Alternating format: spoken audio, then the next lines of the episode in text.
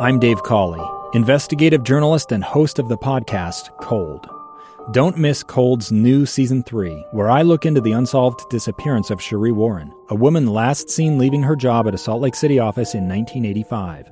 Police cast suspicion on Sheree's estranged husband and boyfriend, but never made any arrests or recovered Sheree's remains. Find Cold Season 3, The Search for Sheree, anywhere you get your podcasts. KSL's top stories on the coronavirus. I'm Maria Shilaos with your daily coronavirus update. Utah health officials are reporting 1,810 new cases since yesterday, with school aged children accounting for 349 of the new cases. The rolling seven day average for positive tests is 1,571 per day.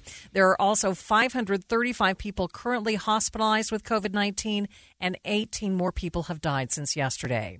How do Utahns feel about President Biden's plan to require businesses with 100 or more employees to require COVID vaccinations or weekly testing? KSL News Radio's Jason Tulin has the results of a new poll. In a new survey conducted by the Deseret News Hinckley Institute of Politics, 62% of Utah voters somewhat or strongly oppose the mandate, while 37% said they somewhat or strongly support the president's proposed policy. Utah Governor Spencer Cox said the new poll shows that a majority of Utahns support the governor's stance that the vaccine mandate is an intrusion on the free market.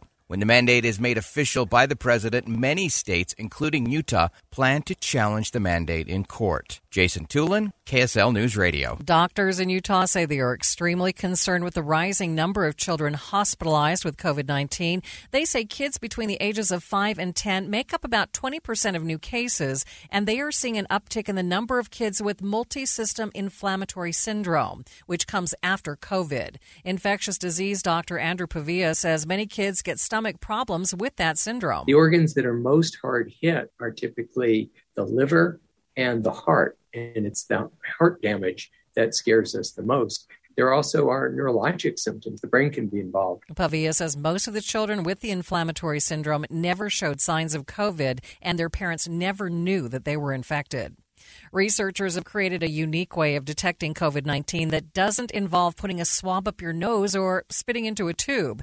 ABC's Todd Ant has the story. The deep nasal scraper may be a thing of the past after researchers at Ohio State University came up with a breathalyzer device that's able to detect COVID 19 simply by the patient's breath in hopes of speeding up testing time. The device picks up nitrogen oxide, which can represent lung inflammation caused by COVID 19. The breathalyzer was able to detect an active COVID 19 infection with 85% accuracy within 15 seconds of testing. Testing was done on 46 patients who were critically ill and on ventilators. The breathalyzer has been submitted to the FDA for emergency use authorization. Todd Ant, ABC News.